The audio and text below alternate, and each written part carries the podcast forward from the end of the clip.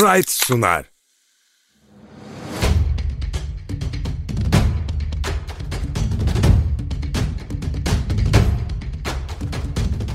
Top yalan söylemez. Avrupa'nın parke zeminlerinden seken zamansız sohbetler. Hazırlayanlar Uğur Ozan Sulak, Ahmet Çakı, Yiğiter Ulu. Sokrates'ten merhaba. Top Yalan Söylemez'in yeni bölümüyle karşınızdayız. Her zaman olduğu gibi Ahmet Çakı ve Yiğiter Ulu'la birlikte Euroleague'de gündemi konuşacağız.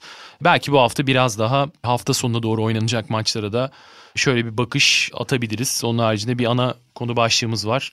Takımların oluşturulmasıyla alakalı da biraz CSK'dan çıkış yaparak diğer takımlara da değinmeye çalışacağız bu bağlamda ama yani Anadolu Efes'le başlayalım olumlu olarak söylenecek aslında çok fazla farklı bir şey yok. Yani CSK maçını konuşmuştuk, işte Fenerbahçe maçını konuşmuştuk.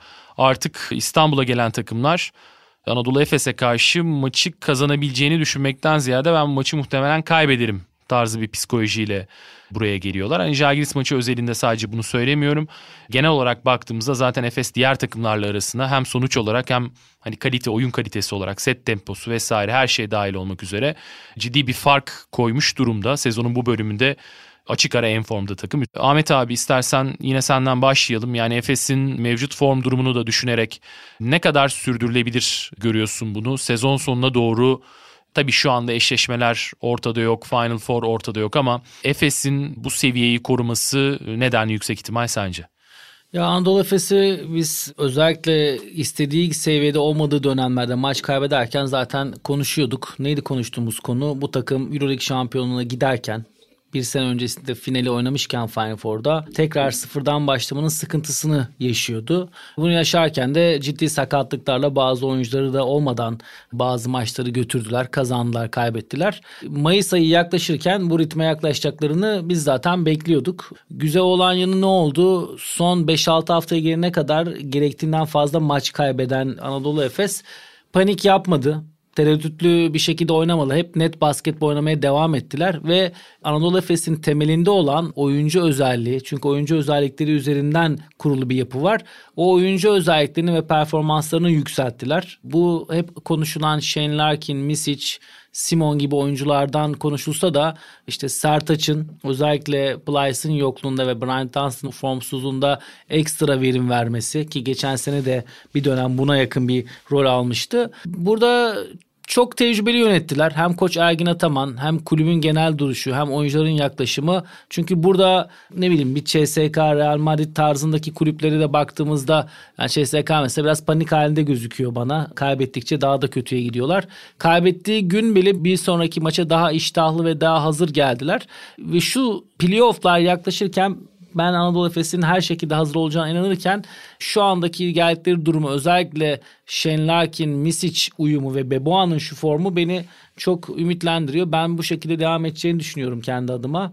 Çünkü sezonun başından çok iyi başlayan, başlayamayan takımlarda da birazcık fikstürden dolayı çok fazla maç olmasından dolayı bir bıkkınlık da gözüküyor açıkçası. İstikrarlı bir şekilde enerjik ve iyi basketbol oynayan takım sayısı çok az. Bunları sayacak olursak ben en istikrarlısını e, Barcelona, Anadolu Efes, Milano bu üç takımı sayabilirim. Anadolu Efes'e baktığımızda bir enerjisi var takımın. Yani kazanmanın yanı sıra öyle bir özgüvenli, öyle bir enerjiyle oynuyorlar ki hiç kaybedeceklermiş gibi gelmiyor açıkçası. Bireyler olarak da özellikle Shane Larkin bir türlü tam istenilen seviyeye gelemezken milli takım arasından sonraki dönemi bence mükemmel oynuyor. Yani Valencia maçı en iyisiydi bence sezonun. Yayında da söylemiştim. Zagiris de bence onun aynı devamı oldu. Ben Anadolu Efes'in aynı şekilde devam edeceğini düşünüyorum kendi adıma. Yiğiter abi senin Efes değerlendirmen nasıl olur? Son Zalgiris maçıyla birlikte gördük ki yani artık Anadolu Efes Euroleague'de son iki ayın tartışmasız en formda takımı. Yani bu çok net bir şekilde ortaya çıktı. Yılbaşından beri oynadıkları 11 maçta 10 galibiyet var zaten Euroleague'de. inanılmaz bir grafik çiziyorlar. İnanılmaz bir form grafiğine yükselmiş durumdalar. İnanılmaz demeyelim de daha doğrusu herhalde şöyle tarif edersek daha dinleyenlerin gözünde canlanacak. Geçen sene Euroleague durdurulduğunda pandemi nedeniyle Efes neredeyse bugün orada artık. Ama geçen sene tabii spor dışı bir faktörle sağlık nedeniyle bir şampiyonluk kupası eksik olmuştu. Euroleague tarihinden eksilmişti ve bu kupada büyük ihtimalle İstanbul'a gelebilecekti. Yani gelme şansı çok yüksek gözüküyordu. Şimdi tekrar o noktayı yakalamış olması tabii çok sevindirici. Bu senenin Final Four için çok umut verici. Ve sadece 11 maçta 10 galibiyet belki anlatmaya yetmez. Bir de şöyle bir ek yapayım. Yani 5 tane maçın son 5 galibiyetin skorlarındaki fark ortalama 25. Bu galibiyetler içerisinde CSK ve Fenerbahçe Beko gibi yani playoff'a girmesiyle kesi gözüyle baktığımız takımlar da var. Yani Zalgiris buraya geldiğinde artık kendileri için çok önemli bir maç olmasına rağmen kaybetmeleri halinde playoff tablosunun büyük ihtimalle dışında kalacaklarını bilmelerine rağmen maçın hiçbir anında ortak olamadılar. Öyle bir özgüven hiç yani ne vücut dillerine ne oynadıkları basketbola yansımadı. Yani bu Efes'in artık Euroleague'de ne kadar rakipleri tarafından da büyük bir saygı gördüğünü ve maçları neredeyse başlarken ya da daha ilk çeyreğin ortalarında diyeyim yani bitirmiş olduğunu gösteriyor. Çok etkileyici bir tablo.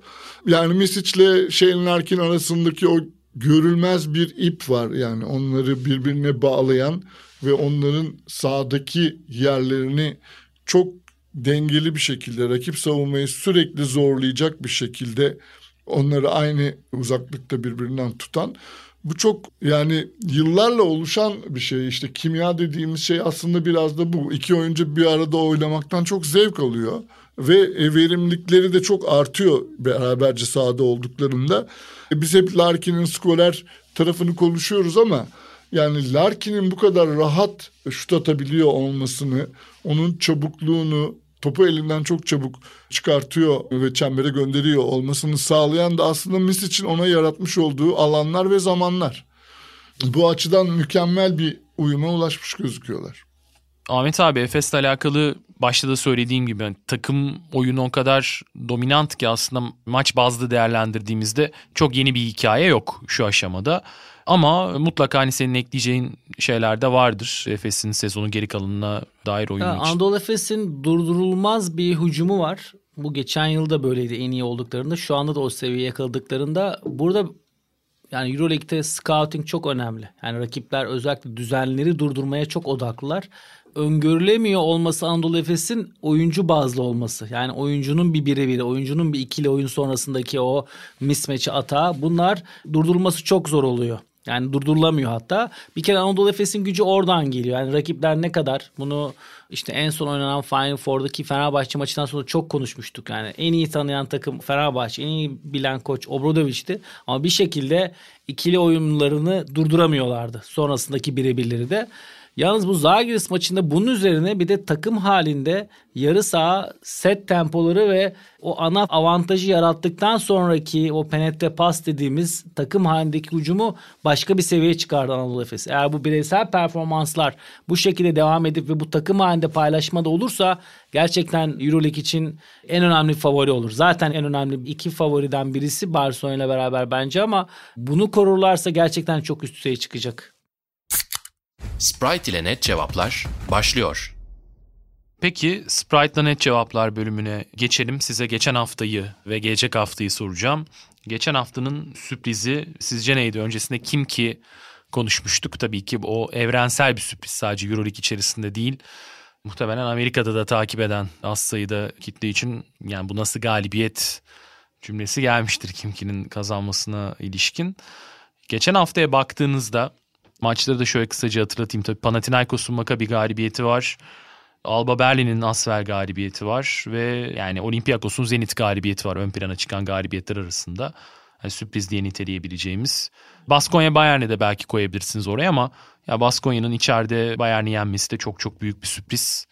Tabii ki değil. Bence Olympiakos, Zenit ikisi de benzer yarı saha basketbol oynasa da Zenit'in hem bu sezonki performans hem de yarı sahadaki işte Kevin Pangos gibi karar vericileriyle ben daha üstünlük kuracağını düşünüyordum ama sürpriz oldu bence. Yiğiter abi sen nasıl düşünüyorsun? Katılıyorum ben de. Yani Zenit'te bir düşüş olduğunu daha önce de konuşmuştuk ama gene de Olympiakos deplasmanında bu kadar kötü bir son çeyrek oynamalarını ve üç çeyrek başa baş götürdükleri bir maçta bir anda dağılıp gitmelerini herhalde 15 kimse sayıyla beklemiyor. öne geçti bir de. Evet ki iyi başladıkları bir maçta. Evet.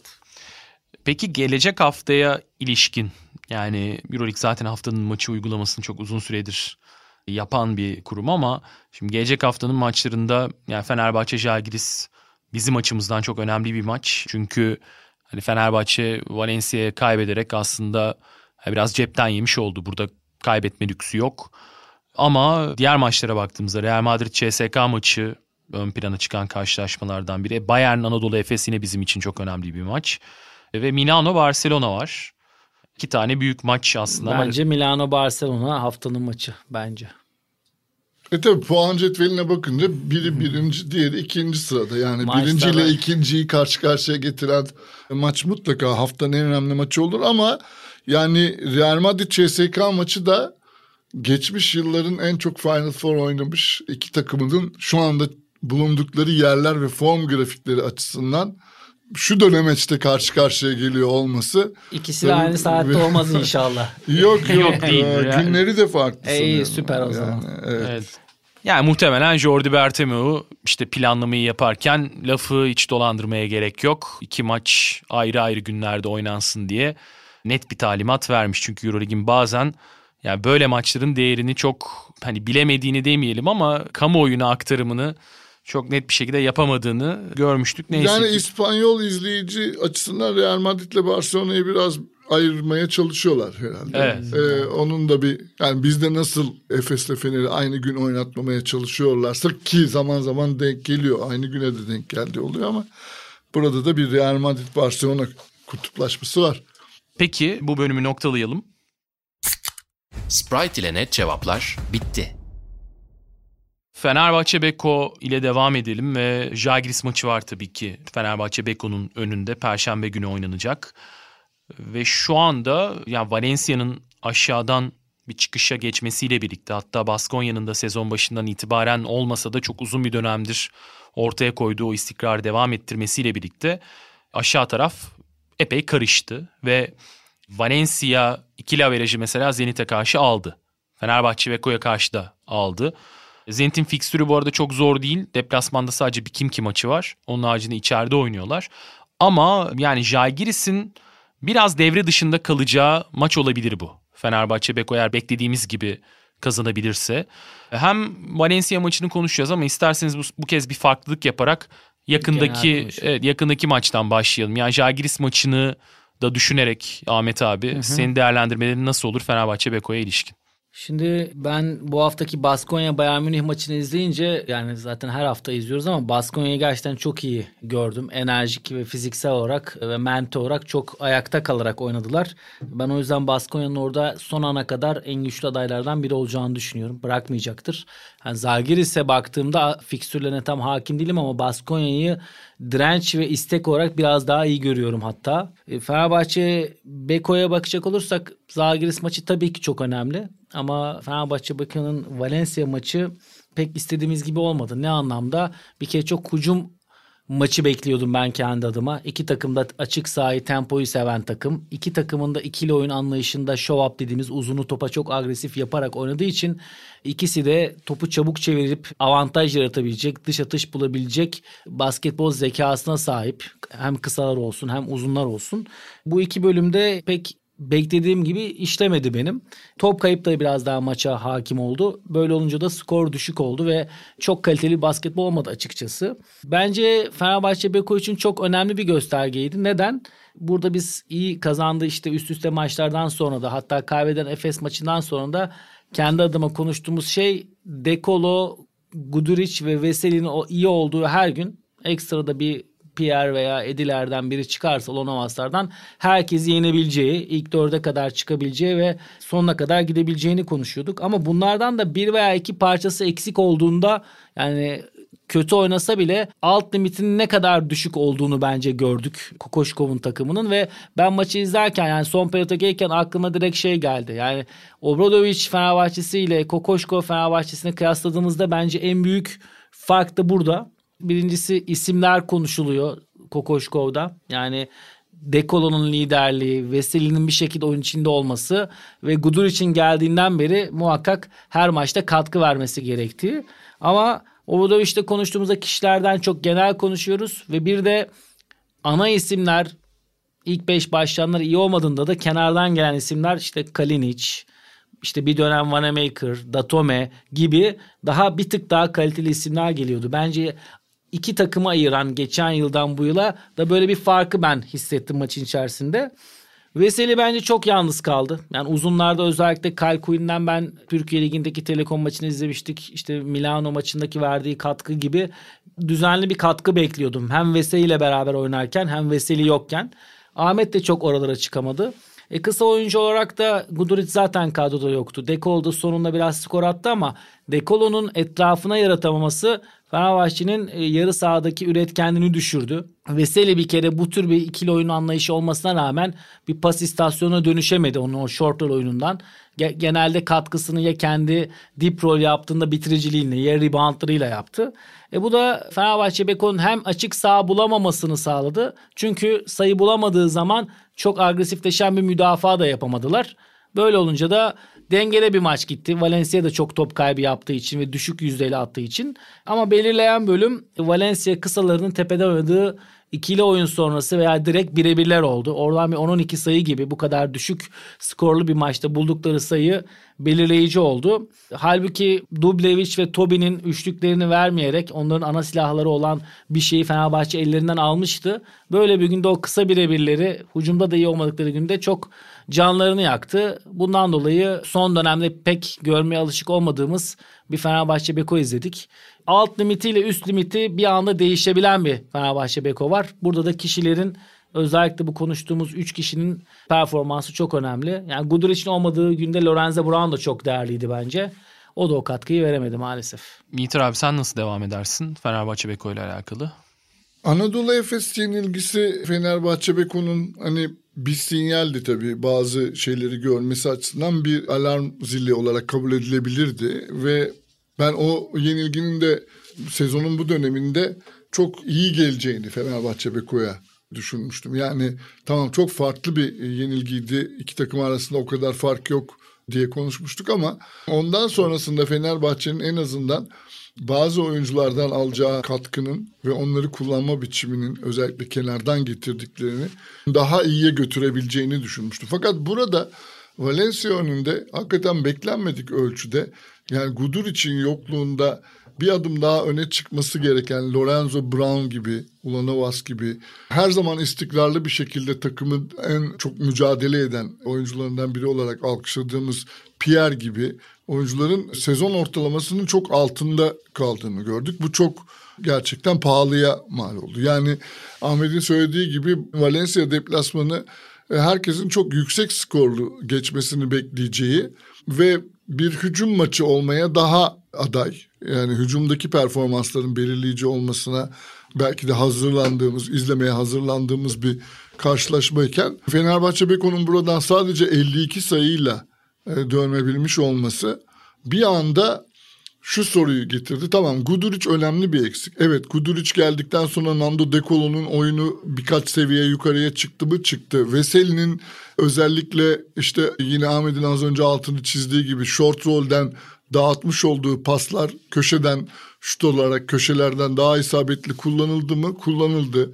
E, bu Fenerbahçe'nin son bir aydaki, bir buçuk aydaki oyununda görmüş olduğumuz dikkate değer gelişmelerdi bunlar. Ama Guduric yokken bu şutların boş atılması takımın bir türlü e, hücum oyununu oturtamamasına neden oldu. Ve bu geride gitme bir, bir yerden sonra savunmada da bazı e, sancılar yarattı. Yani şunu görebiliyoruz. Pierre'in iyi oynamadığı bir gün gerçekten Fenerbahçe çok büyük yara alıyor. Yani e, çünkü Pierre hasılıyla yani mücadelesiyle yani kaptığı topla savunmada doğru yerde pozisyon almasıyla işte yaptığı hücum ribandıyla bazen yetişip blokladığı bir turnikeyle hep bu takımın belki yıldız olmayan ama en kritik yerlerde en çok katkı yapan oyuncularından. Jokeri oldu. Jokeriydi. Evet. Ama işte onun 8'lik ya da 7'lik değil de 5'lik oynadığı, 4'lük oynadığı bir maçı Fenerbahçe'nin kazanma ihtimalinin kalmadığını Doğru. görüyoruz. Çünkü Pierre benzeri katkılar vermesini beklediğimiz kenardan gelen gene benzer pozisyonda oynayan ve gene size'larıyla enerjileriyle katkı yapmasını beklediğimiz oyuncular hiç oralarda değiller. Yani Ulanovas ve Edi'den bahsediyorum en çok. İşte o zaman da tabii yani Fenerbahçe için önemli bir deplasmandı bu. Valencia karşısında kazanılsa şu olabilirdi. Hem Fenerbahçe playoff'ta çok rahatlamış olacaktı. Hem de Valencia gibi doğrudan rakibi olan bir takımın bütün ümitlerini söndürmüş olacaktı. Halbuki şimdi Valencia ile bir eşitlik halinde avantaj rakipte. Avaraj Valencia'ya geçti. Baskonya konusunda da Ahmet'e katılıyorum. Şu anda ilk 8'in dışında olup puan cetvelinde en formda olan ve en sonuna kadar kovalayacakmış gibi gözüken ve belki de 8'in içine de kendini atabilecekmiş gibi gözüken takım Baskonya. Yani onlar diriler. İstedikleri tempolara çıktıkları zaman tempoyu dikte edebildikleri zaman gerçekten verimini arttırabildikleri oyuncuları var. Ee, ki bunların başında Pierre Henry geliyor. Ve fikstüre baktığımız zaman da yani Zenit deplasmanı var onların. Çok tabii belirleyici olacak. Eğer gidip orada kazanırlarsa Zenit'i aşağı çekebilirler. Yani Zenit e, yarı saha basketbolunu iyi oynuyor ama Baskonya'nın da topa agresif olup baskıyla açık sahada sayı bulduğun o da Zenit'e ters gelebilir. Evet. Ve Zenit de iyi bir dönemden geçmiyor. Yani Rus liginde de bu hafta çok zor kazandılar Yusuf, mesela. Yusuf Evet. Fall'dan katkı aldıkları her maç yarı sahadaki üret- üretkenlikleri artıyor. Zaten açık sahada her takıma üstünlük kuruyorlar. Ben Pierre'e bir şey eklemek istiyorum. Tabii. Ee, Pierre Fenerbahçe Beko'nun gerçekten jokeri oldu. Ama jokerin nerede devreye gireceği çok belirleyici oluyor. Normalde iyi giden Dekolo'nun, Veseli'nin veya Guduric'in yarattığı bir Fenerbahçe'de kenardan geldiğinde Pierre olumluyu daha iyiye taşıyan bir oyuncu oluyor. Ama Valencia maçında ana dişler işlemiyorken kenardan gelip e, ilk yarı için maça tutunmasını sağlayan oyuncu oldu. Ve ikinci yarıda da bu devam edemedi. O yüzden iyi bir Fenerbahçe'de Pierre o enerji game changer dediğimiz maçı değiştirme hamlesini yaptığında gerçekten kazanılan birçok maçta olduğu gibi çok ileriye taşıyor. Yani 4 numaradan oynadığı isolation'lar, 3 numaradan oynadığı sırt dönük oyunlar ama genel dişlerin işlemediği yerde direkt onun oyunu Üzerine değiştirmesiyle binerse- olduğunda yeterli olmadığını görmüş olduk. Ahmet abi ben de tam oraya gelecektim aslında. Igor Kokoşkov'un Valencia maçından sonra bir açıklaması oldu. Böyle öz eleştiri e, niteliğinde. İşte hücumda çok fazla e, ben de çözüm üretemedim. Takımın o konuda çeşitlendirilmesini sağlayamadım diye. Yani hücum düzenine baktığında Fenerbahçe'nin mevcut kadroda e, nasıl yorumluyorsun? Yani bu takımın hücum düzeni, opsiyonları sence nelerdir fark yaratmasını sağlayacak? Şimdi Fenerbahçe Beko'nun ben e, baktığımda hücum anlayışını şöyle görüyorum. NBA'den etkilenilmiş normal olarak koçun setlerden çok konseptler üzerinden oyunculara özgürlük tanınan bir basketbol görüyorum. Ve mola sonralarında da işte bu devre aralarında da olabilir, rakip molalarında da, kendi molalarında da koçun çizdiği oyunlarla rakibe üstünlük kurma görüyorum. Yani koçun oradaki söylemini ben şöyle algıladım kendi adıma. Bir kere hücumda kötü yapılan bir şeyin üzerine koç bunu üzerine alarak ya bu, bu bu benim hatam demesi esasında bugüne kadar yaptığı farklı bir şey yapmadığından dolayı değil. Takımın kötü gününde onlarla e, bunun sorumluluğunu paylaşmış olmak adına bence öyle bir açıklamayı yaptı. Kendi adına belki işte mola sonralarındaki e, söyledikleri düzen, çizdikleri düzen veya Kokoşkov şöyle bir koç oyun kurucuların Dekola'nın filan seti söylemesinden çok oyunu kendi tercih ediyor benim gördüğüm kadarıyla. Canlı izlediğim maçlarda televizyonda da oradaki tercihlerini belki kendi istediği gibi yapamadığını hissetti maçın sonunda. Çünkü maçın içinde bazı kararlar verirsiniz. Seçilen düzenler olur, müdafaa ile ilgili olur.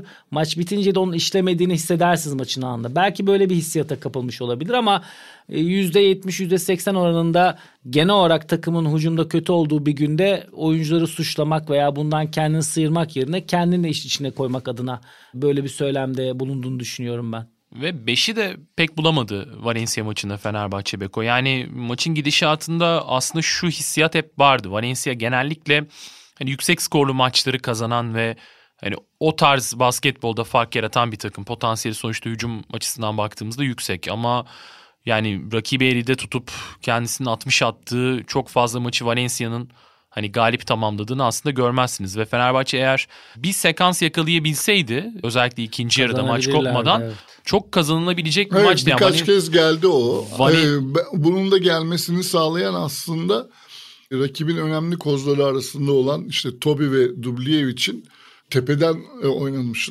oldukları yüzü dönük e, oyunlara Fenerbahçe'nin e, dur demiş olmasıydı. Yani onlara çözüm ürettiler savunmalarıyla. Rakibi top kayıplarına da zorladılar. Bu biraz rakibi düzen dışına çıkardı ama buradan elde ettikleri fırsatları Fenerbahçe skora çeviremedi gittiğinde hücuma. yani yüzde Maç Valencia'nın da kontrolüne hiçbir şekilde Hiç, evet. geçmedi. Yani dediğim gibi belirleyici oradaki bir 10-12 sayı Van Rossum'la e, Hermanson. Hermanson çok Hermansson'un ekstra. bulduğu birebir yani o sonuna kadar gidişler oldu. İşte oralarda Kyle Quinn, Veseli gerçi biraz korudu ama Kyle Quinn biraz daha katkı verebilseydi sayı atamasa bile çember koruyucu olarak. Evet, Hermanson, Hermanson'dan çok ekstra e, buldu. Marinkovic bile gitti bir keresinde çembere öyle hatırlıyorum.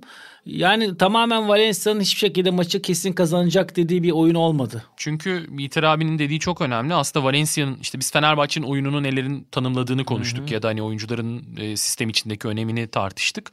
Valencia'nın da kimliğini işte Dublevic, Tobi ve Laberi üzerinden aslında biraz tanımladığını hep görüyoruz. Yani Dublevic de aslında ana planda ana oyuncu olarak düşündüğünüzde belirli açılardan saklamanız gereken bir isim. Özellikle savunmada takımı epey zora sokan bir Artık oyuncu. Valencia'ya zarar verdiğini düşünüyorum. Evet. İki yıldır e, Şampiyonluktan sonra Pedro Martinez'in şampiyonluğundan sonra e, hep inişe geçti Dublevic. Orası kesin. Yani du, Dublevic'in evet o zaman Oriola oradaydı tabii. Pedro Tabii. Martinez Oriola'yı 5'e çekip oradan çok büyük avantaj sağlıyorlardı. Hem müdafada istediği sertliği alıp istediği gibi yüzdelik de oynuyordu.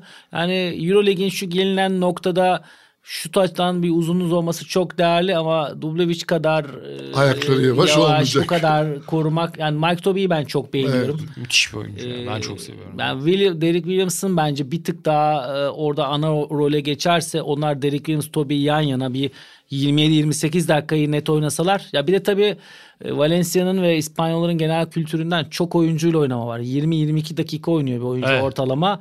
O da işte birazcık Derek Williams'ın Fenerbahçe'deyken konuştuğumuz sorunlarından biri. Orada da yine limitli sürede oyunda verim veremiyordu. Çünkü Bayern Münih'ten itibaren ana bir süreyi ve ana rolü aldığında daha verimli oluyor. Mesela Valencia'nın ben şu andan itibaren geri kalanı Mike Toby, Derek Williams ana uzun rotasyon oynasalar çok fark edeceğini düşünüyorum. Fenerbahçe Beko ile ilgili koçun rotasyonunu ben şuna eklemek istiyorum. Koç hangi oyuncu kimle oynar oynaması çok hesap etmeden bir rotasyon kullanıyor. Yine NBA tarzından bağlı olarak.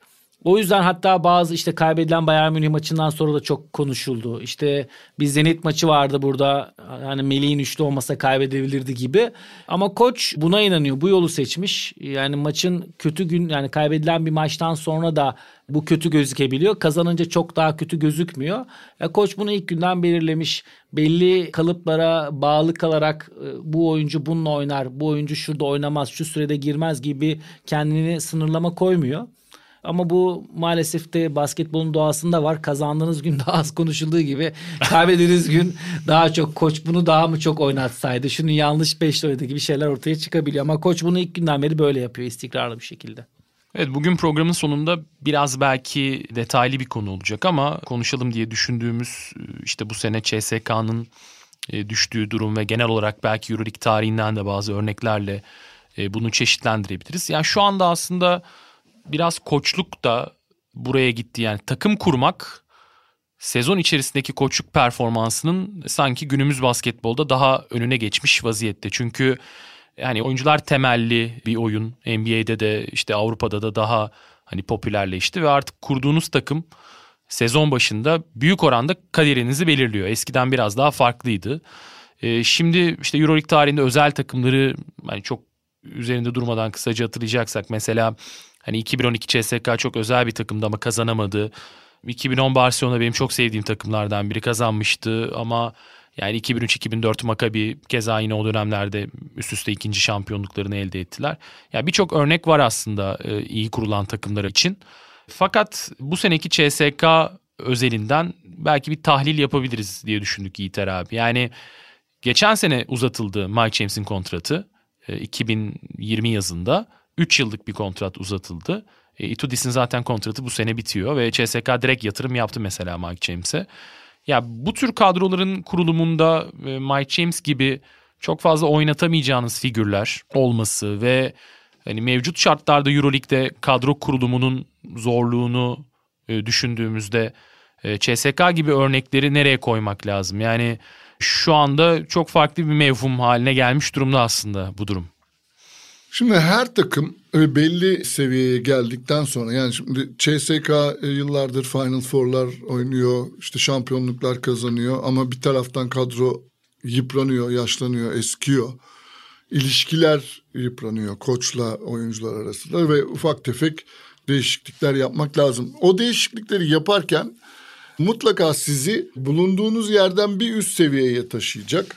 Yani yetenekleri tartışılmayan bir skorer arayışında oluyorsunuz. Herkes, her koç çok sıkıştığında başvuracağı yani işte ne bileyim şey halinde yangın halinde işte camı, kırılır. camı kırılır. Bir tane böyle bir küçük bir şey her işe yarayan bir alet edevat ister.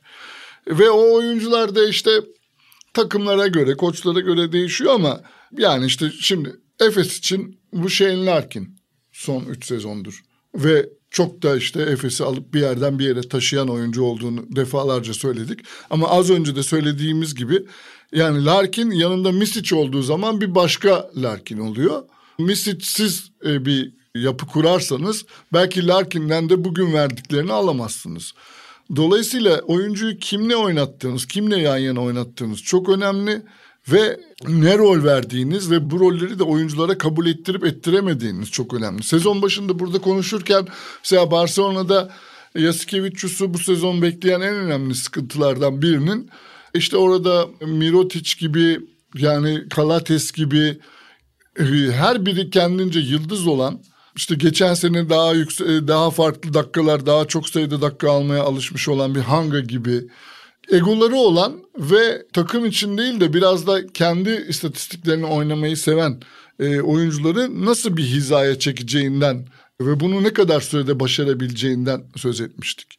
Şimdi e, Yasikevicius çok başarılı oldu. Bunu Barcelona'nın oynamış olduğu oyundan ve almış olduğu sonuçlardan görüyoruz. Bir tane bir oyuncunun kendisine sorun çıkartabileceğini ya da takımın içindeki diğerlerini de belki bozabileceğini düşündü ve onu da hemen sezonun ortasında yapmış olduğu operasyonla kadronun dışında bıraktı. Şimdi aynı perspektiften CSK'ya bakarsak eğer Mike James'in ben yüzde yüz Itudis'in tercih olduğunu düşünmüyorum. Itudis mutlaka Mike James gibi bir oyuncu tarif etmiştir. Benim böyle bir oyuncuya ihtiyacım var.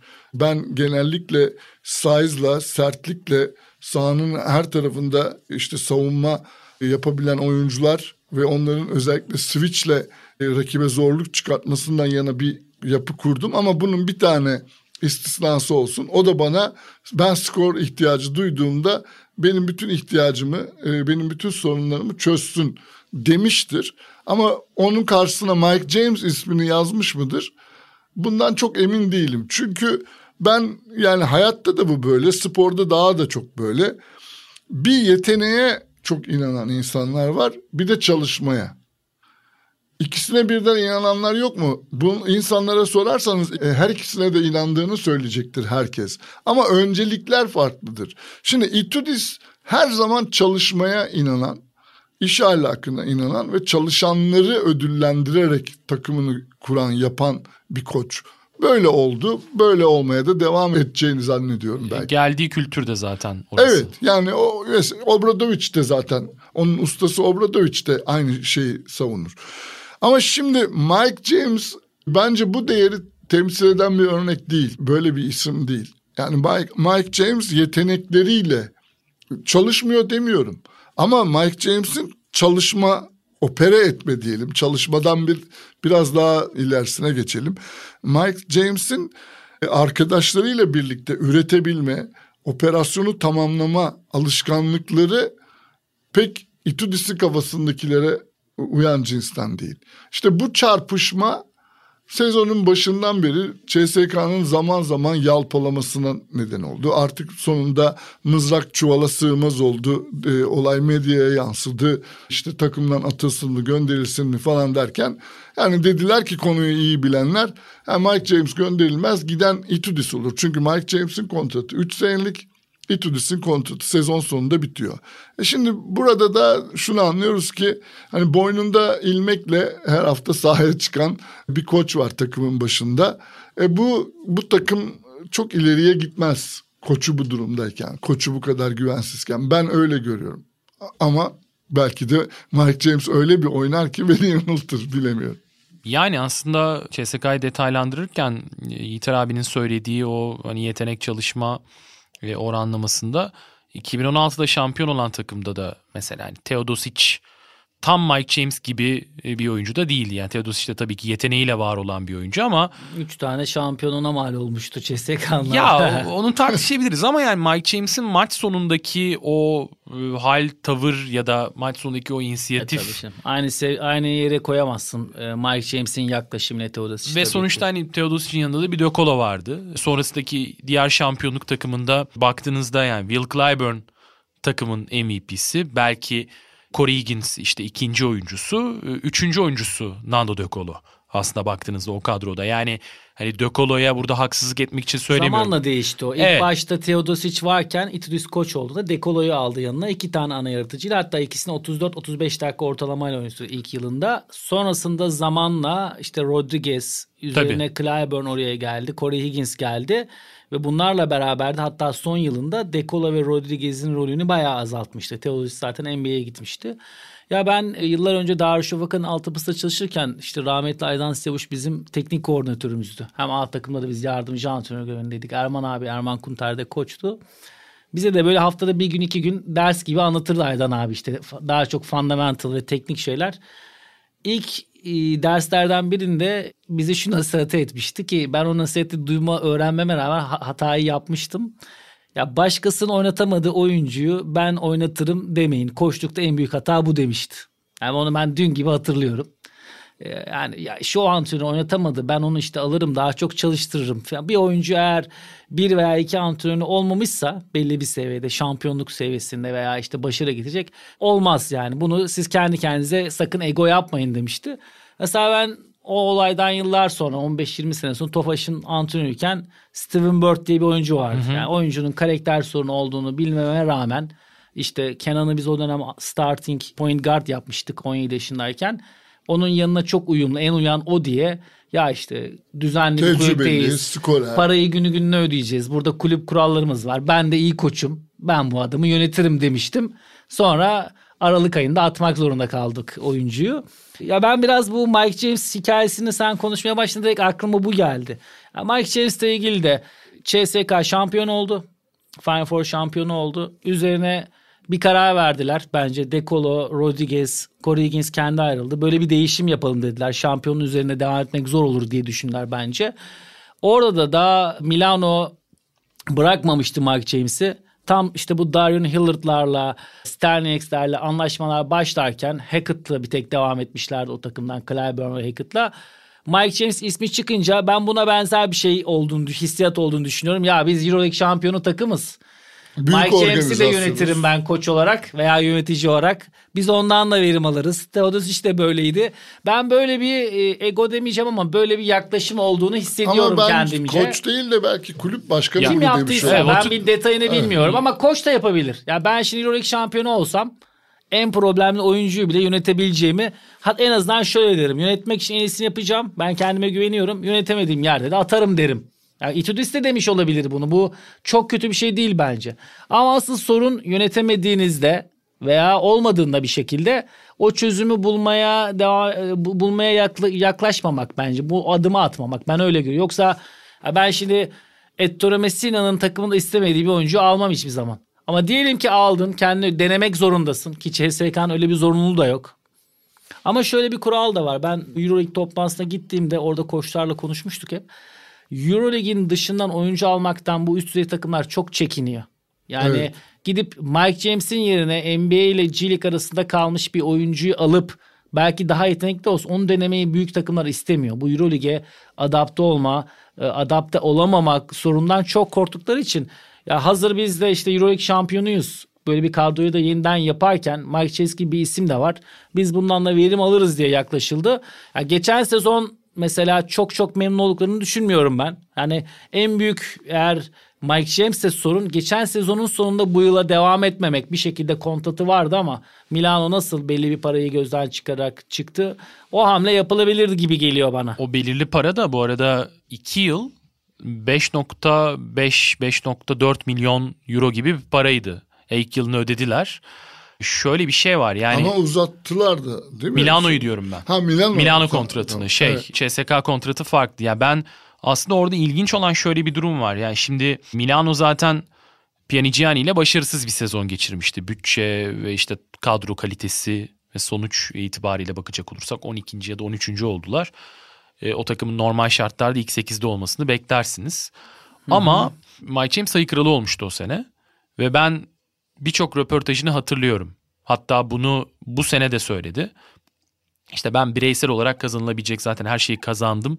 Kendimi kanıtlamam gerektiğine Ne inanmıyorum. kazanmış ne şampiyonluk Bir şey kazanmış. kazanmadı aslında. Bak, bireysel işte Ama- skor yani. Ama işte hani bu, bu mantaliteye dair çok önemli bir done. Çünkü bir oyuncu çıkıp şampiyon olmamışken hani kendini yine farklı bir yere koyuyorsa e, o zaman hani mesela Ettore Messina'nın normal şartlarda takıma gelen yeni bir koç olarak herkesi görmek istemesi ya da bir kadronun içine girip bir bakmak istemesi doğal sonuç olurdu. Fakat Me- Messina gelmeden Şimdi Mike James'le çalışmak mesela Mike. James'i tercih etmeyip Malcolm. Sherwin, Sherwin Mack'i alıp geçen sene sonrasında da Telekom'a da gelen oyuncu Kiefer Sykes. Kiefer Sykes. Kiefer Sykes'ı aldı. Mesela onlar da hataydı. Yani Ya şimdi geçen siz- sene Milano Hayır, zaten şu anlamda söylüyorum. Yani siz kim olursanız onun hata yapabilirsiniz. Bir seçim yaparsınız. O seçimin etrafıyla beraber uyumu her şey önemlidir. Ama bu yılki Milano'ya baktığınızda işte Hatalardan ders çıkarmış gözüküyor. Ama başarı şimdi kaldı ki orada da yani onlar da Malcolm Delaney'den şu ana kadar e, almak Ama- istediklerini alamadılar. Ama şöyle bir artıları var. Panther gibi bir sürpriz ismi upgrade ettiler. Yani Evet. orta seviye Euroleague oyuncusunu üst seviyeye getirdiler. İşte Zeklade'yi yakaladılar. Kai Hines gibi ve Delaney gibi iki tane Shields de var. e, Shields Shields çok iyi sürpriz isim yine. Yani defensif bir roldeyken ofensifte. Yani tamam geçen yıl baktığınızda Ettore Messina'yı eleştirebilirsiniz. Madem kısa basketbol oynayacaksınız skorer. Niçin Mike James yok diyebilirsiniz ama bu yıla baktığınızda da e, çok büyük ihtimalle ilk dörtte bitirip Final Four içinde çok önemli bir aday olacaklar. Ya bu işi CSK adına baktığımızda da Mike James'i almak bence bir hata olabilir ama bu karar verilebilir. Bunun çözümüne bakmak yani bunu ya biz 3 yıl verdik illa bu burada bitirecek diye bir kural yok. Yani bu kontratlar yapılabiliyor ama bozulabiliyor hepimizin bildiği gibi. Yani Yiğiter abinin dediğine nokta koymak açısından mesela şunu söyleyeyim. O Milano takımı e, herkes şu anda hatırlamıyor ama sadece Mike James yoktu mesela o takımda. Nedovic, Eyvah. Mike James, üzeri James Nunnally geldi mesela. Yani ya. hani baktığınızda aşağı yukarı Nunnally e, Obradovic de farklı bir oyuncuymuş gibi gözükmüş olabilir ama Nunnally'nin de NBA'deki intelini ve yine Avrupa'ya döndükten sonraki daha doğrusu yani o Minnesota çıkışındaki performansını vesaire hatırlıyoruz. Hatta bu o yıla takım- baktığımızda Michov'un bile o takım için ne kadar tehlikeli bir oyuncu olduğunu görüyoruz o senede. Yani he- hepsi birer tane top isteyen bir oyuncularmış. Kimse şu an hatırlamıyor ama o takımın en iyi basketbol oynadığı dönemde gardı Curtis Geralds'dı mesela. Pianigiani döneminde. Yani düşünün ya. Düşünün. iyi bir guard iş sahnesi aklıma Evet. gelemediği Hayır. için. hayır önündeki oyunculara bakın yani normal çok Nedovic, skorer, skorerdir. Mike James. Yani hani Curtis Geralds'a bağımlı kalmış bir takım olmuştu. 30-40 milyonluk bir bütçe. Doğru. Yani Yiğiter abinin dediği gibi şimdi kadro kurmak hani CSK'ya da baktığımızda artık ya koçların müdahale alanı tabii ki var. Avrupa basketbolu hala NBA oranla burada bu açıdan çok daha farklı.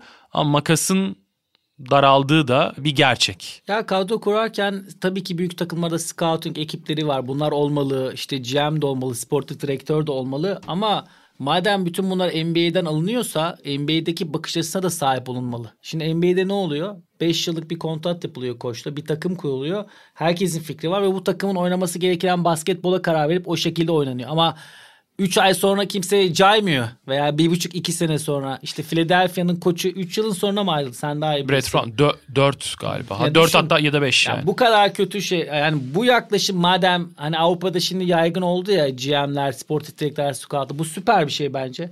Ama NBA'den bir şey alır tam al, alın. Bu uzun vadeli plan yapmayı ve bu bunun arkasında durmayı da yapalım. O zaman sorun yok. Tabii o açıdan örnek gösterilebilecek şu anda bir numaralı kulüp Real Madrid mesela. Yani. Ben de kim ki diyeceksin zaten. yani ben kimya Ay, deyince hemen zaten kim ki geliyor aklıma. Tabii çılgın Yani profesörlerin Real Madrid'in e, çıkardığı oyuncular yani başarının yanında Ya- Luka Doncic'ler çıkan oyuncular. Mesela ben yani şu anda konuşulan işte herkes şey diyor ya ya Luka Doncic varsa zaten oynatırsın. Öyle Biraz bir şey Pablo Lasso'yu da değersizleştirmek için. Yok. Ya şu anda şu anki Luka Doncic'e bakıp tabii bu çıkarımı yapmak mümkün ama ben eminim Onu ya 18 yaşındayken E, sahaya sürmek tabii. ayrı bir şey. O gittikten sonra Campazzo'yla aynı şey çizgiyi devam ettirmek de bence olan. Kaç Yani- maç kaybettiler yani arada ya oynatacağız onu diye. boş ver. Santius da kaç kere ilk 5 başladı ya Real Madrid'de. Panathinaikos deplasmanında falan. Radoncic'i bir şekilde Bir denemeye tek çalıştı. Euroleague diyorsun. İspanya Ligi'nde daha fazla. Evet yine Pablo Lasso Fan Club gibi ben bitireyim gibi yayını ama çok uzatmadan zaten biraz açtık. Ee, peki teşekkür ederim bizi dinlediğiniz için. Gelecek hafta tekrar görüşmek dileğiyle. Hoşçakalın. Sprite sundu.